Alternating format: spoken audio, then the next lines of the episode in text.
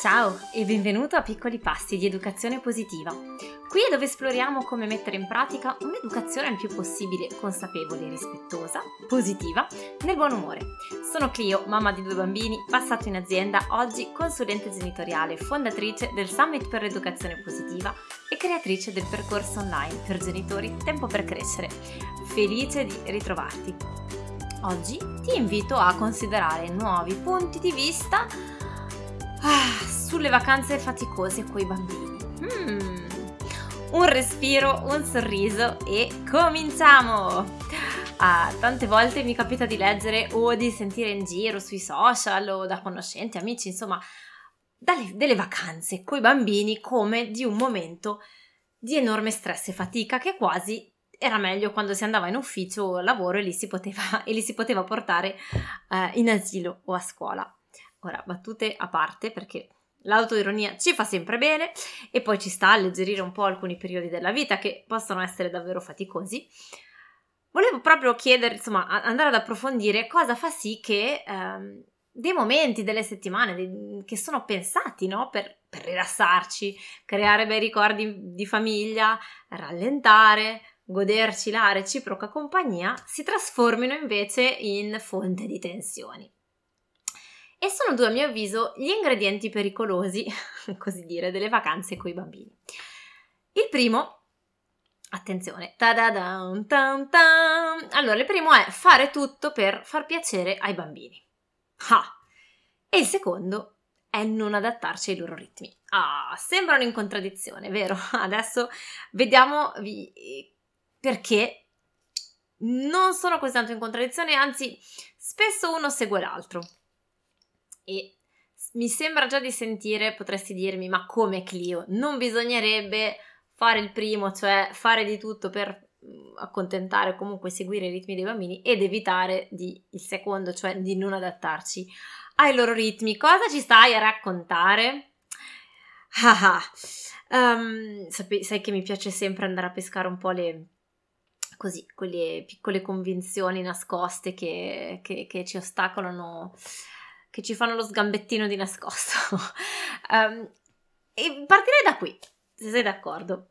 Perché vai in vacanza? Domanda assolutamente fondamentale. No, ma seriamente, non è una domanda seria. Perché scegli di andare in vacanza? Cosa, cosa cerchi in una vacanza? Cosa ti piace? Eh, come mai le organizzi in un certo modo, in un certo posto, qual è il criterio che usi, qual è il tuo obiettivo, qual è la, la, la cosa di cui vai in cerca. Perché anche nelle vacanze abbiamo le nostre abitudini, no?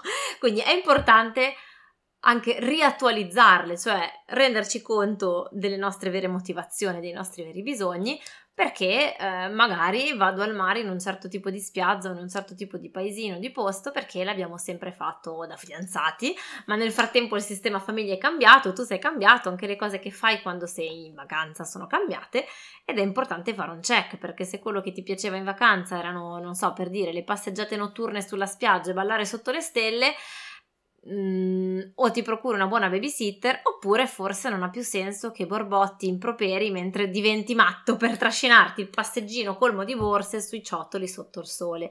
Adesso ho volutamente caricaturato e preso l'esempio estremo, no? Però la domanda resta seria. Se nel profondo ricerchiamo un momento di connessione tra di noi con i nostri figli e poi finiamo con discutere ogni 4 secondi su quando fare il bagno e quanta crema solare mettere, vale la pena far, fermarsi un attimo. Ok? E arrivo al primo punto che mi sembra molto importante. Certamente vedere i tuoi bambini super contenti ti gratifica tantissimo e ti ripaga da un sacco di fatiche. Certamente che devi adattare l'organizzazione in funzione dell'età e delle capacità dei tuoi bambini. Però annoiarti a morte o trascinarti a fare solo ed esclusivamente delle attività che non ami, fingendo di fartele piacere perché tanto fanno piacere a loro, ed è l'unica cosa che conta che faccia piacere ai tuoi bambini, è una ricetta perfetta per recriminazioni e risentimento, perché i bambini sono sempre bambini, cioè ci sarà sempre almeno una volta al giorno in cui sono stanchi, in cui hanno fame, in cui sono nervosi, in cui quello che c'è non gli piace, in cui non avranno voglia di camminare, di mangiare, di sorridere accettando di buon grado il tuo no o di fare quello che gli chiedi, in cui litigheranno tra loro, in cui ti diranno che non è giusto che non gli compri il gelato perché gliene hai comprato soltanto uno e ne vogliono un secondo e che uffa non si fa mai come ti dicono loro.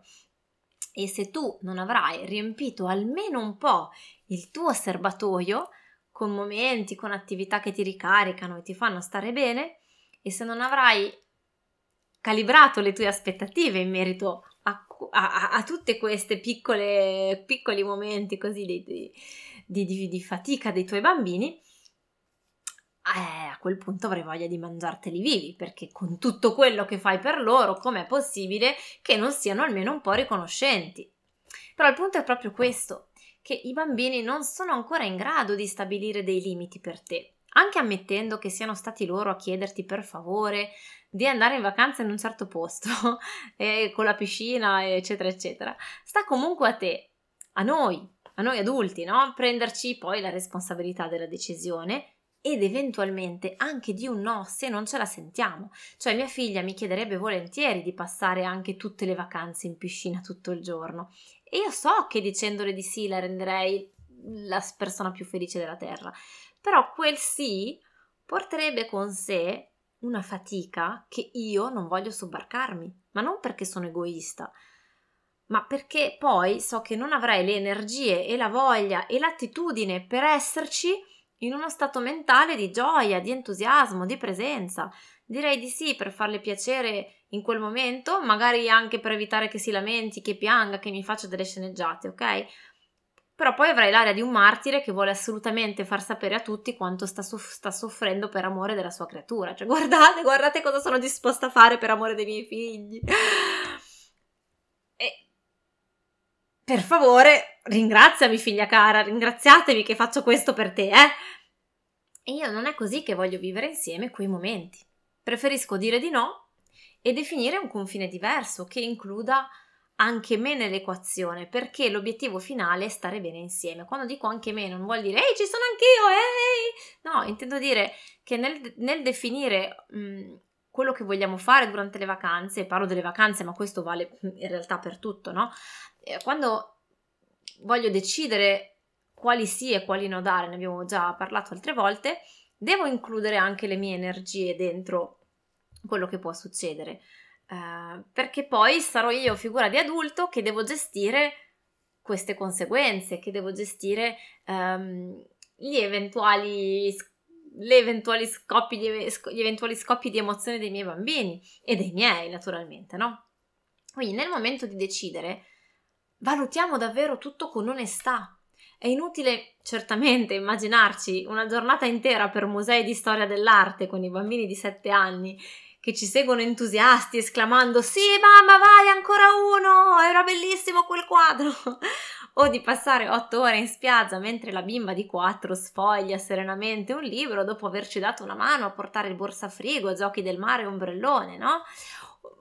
Un meno trascinare il grande di sei a fare mille metri di dislivello mentre canta le canzoncine concentrato, cioè ogni attività chiaramente ha le sue emozioni condivise e le sue fatiche così come ogni età dei nostri bambini ha eh, le sue sfide e le sue meraviglie e i bambini in base alle loro età e alle loro fasi e anche a chi sono hanno eh, i loro ritmi le loro esigenze, no? Quindi ricollegarci al nostro perché ci aiuterà tantissimo ad apprezzare le prime, le emozioni condivise e sopportare meglio le fatiche.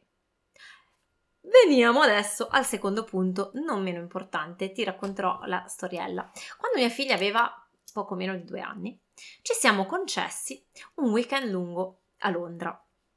Ora, visti i tempi degli spostamenti in città, tornavamo nell'appartamentino che avevamo affittato solo la sera, sul presto, no? Cioè 18, 18 e 30. E quindi contavamo tantissimo sul passeggino per farle fare il riposino e permetterle di mantenere i suoi ritmi. Quindi bella lì, felicissimi, dai che tanto pranziamo, le canto la canzone, poi la metto nel passeggino, lei dorme e noi andiamo in giro e poi così siamo tranquilli. così dopo pranzo, no, leggevamo la storiella, abbassavamo il tettuccio del passeggino per fare un po' d'ombra e provavamo invano a insistere perché dormisse. Mettiti giù, dai che ti do il ciuccio, chiudi gli occhi. Niente da fare. Poi crollava verso le 6, 6 e mezza di sera, spesso cullata dalla metropolitana del ritorno, quando proprio non ce la faceva più.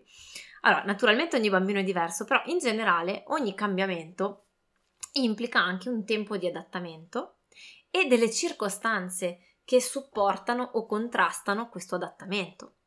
Um, nel caso che vi ho fatto nell'esempio che ti ho raccontato, mia figlia che già è una bimba che nel suo lettino fa fatica ad addormentarsi, ci impiega un po', cioè faceva adesso è più grande, però chiaramente a maggior ragione nel passeggino il, nostro, il mio illudermi che sarebbe bastato metterla lì a un certo punto avrebbe dormito era proprio pura illusione e, non voler rendermi conto che era una missione impossibile in partenza. Um, la chiave, a mio avviso, non è tanto nel fare un elenco di cosa sia giusto, cosa è sbagliato, avremmo dovuto non partire neanche, fare avanti e indietro, eccetera. Uh, fino a quest'ora va bene, dopo quest'ora è troppo tardi, è sbagliato, farlo dormire così va bene, cosa no, eccetera. Cioè, per carità, ci sono dei principi e dei criteri anche in questo, ma quello che volevo sottolineare è che più di questo è utile um, e importante mantenere una flessibilità nell'organizzazione, ma anche nel nostro approccio, nella nostra attitudine, una osservazione dei bambini per permetterci di adattare, di adattarci noi, di adattare quello che facciamo al bisogno del bambino e aiutarlo a mantenere una, e anche i nostri naturalmente, ma aiutarlo a mantenere una struttura di routine di base che lo tranquillizza e gli permette quindi di riposare e quindi evita tutti quei fattori poi di stress, di stress aggiuntivi. E quando non è possibile di avere quella flessibilità per cui sappiamo che il bambino è molto sollecitato ehm, dai vari cambiamenti, dalle tante cose che sta vedendo, dalle super avventure che fate insieme e che quindi ci sarà bisogno a un certo punto di un tempo per, per, per calmarlo, per, per contenerlo, per per far, permettergli di scaricare no, la tensione accumulata.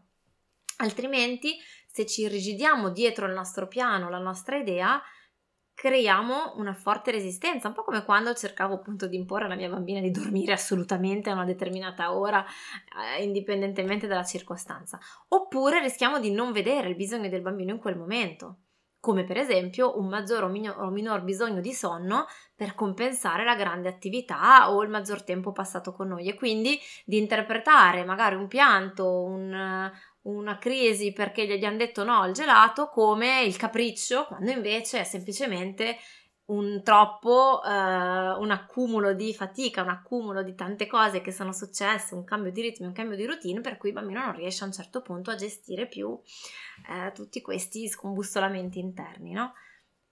E quindi è proprio un, ottenere, un tenere noi questa postura no? di, di contenimento da un lato, ma di flessibilità dall'altro, in cui riusciamo a restare presenti di, del, del, bambino e i suoi bisogni e di noi, e ci adattiamo entro i, entro i, limiti che sono possibili in modo da accogliere e da rispondere e da accompagnare e quindi da evitare di andare in frizione perché noi volevamo assolutamente fare una cosa e il bambino si è messo a piangere, non ne voleva sapere e ci immaginavamo che sarebbe stato tutto un faccio questo, faccio quello, faccio quell'altro, tutto sorrisi senza, senza eh, intoppi e senza proteste. Um, e, insomma, che la, ci scontriamo magari con la uh, differenza tra quello che ci eravamo immaginati noi nella nostra mente di idilliaco, di perfetto, di, di, super, di super fantastico e poi la nostra realtà.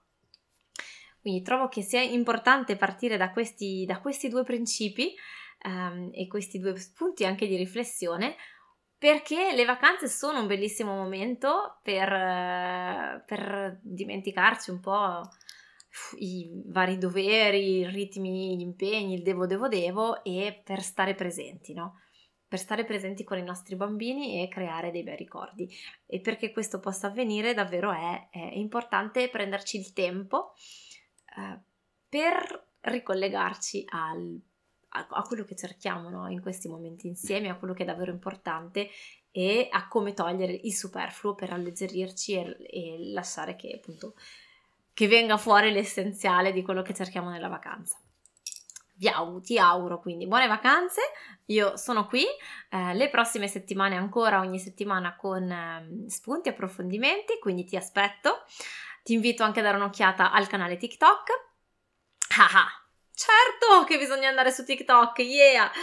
Um, e a passare un, un'estate di relax il più possibile perché poi a settembre ripartiamo con un sacco di novità e di appuntamenti. Quindi un grande bacio e alla settimana prossima!